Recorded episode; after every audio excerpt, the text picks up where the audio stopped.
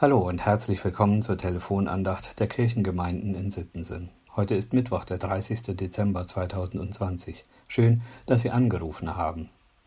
Alles neu macht der Mai, so sagt es uns ein altes Sprichwort.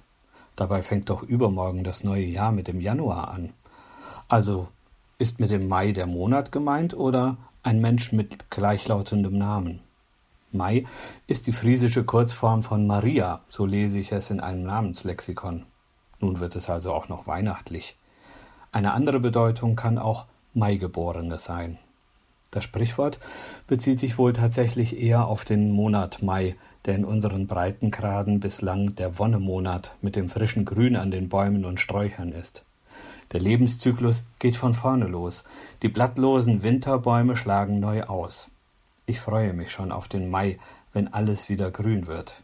Nachher gehe ich nochmal raus und hake die hoffentlich letzten Blätter aus dem alten Wachstumszyklus auf. Der Losungstext für heute lässt keine Fragen offen, wer für die Erneuerung steht. Der Prophet Jesaja sagt uns im 65. Kapitel, Vers 17, was Gott im Plan hat. Siehe, ich will einen neuen Himmel und eine neue Erde schaffen, dass man der vorigen nicht mehr gedenken wird. Was für eine Ansage. Mit Himmel und Erde wird dann wirklich alles neu, nicht nur die Blätter an den Bäumen.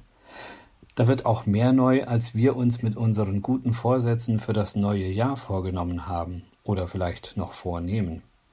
Mit den guten Vorsätzen ist das ja so eine Sache. Wir schauen uns an, was wir im neuen Jahr besser machen wollen und nehmen uns vor, unser Verhalten entsprechend zu ändern. Sind denn der alte Himmel und die alte Erde so schlecht, dass Gott sie neu machen will? Ich glaube, wir dürfen uns von der Frage nicht in die Irre führen lassen.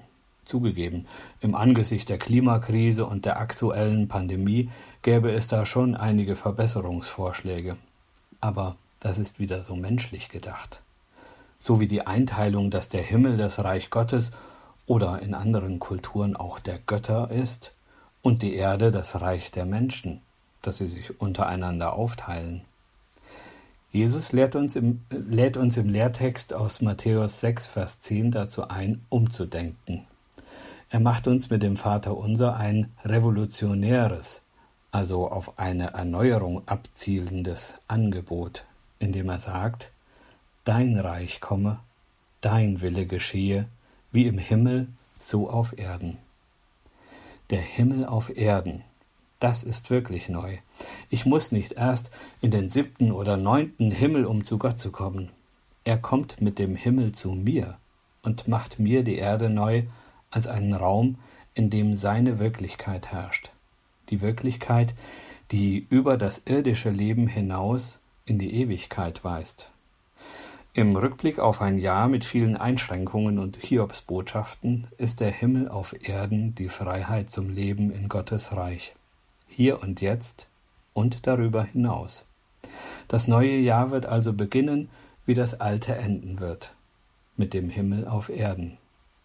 Ottmar Schulz und Henry Sloan Coffin haben einen alten Hymnus mit einem weihnachtlichen Text versehen. Im Gesangbuch finden wir ihn unter der Nummer 19. Stimmen Sie mit mir ein in die 3. Strophe und laden Sie Gott in Ihr kleines Reich ein und teilen die Freude über den Himmel auf Erden.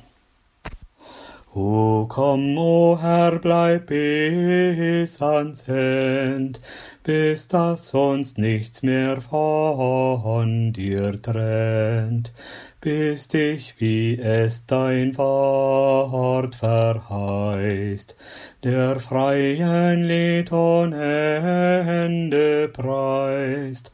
Freut euch, der Herr ist nah, freut euch und singt Halleluja.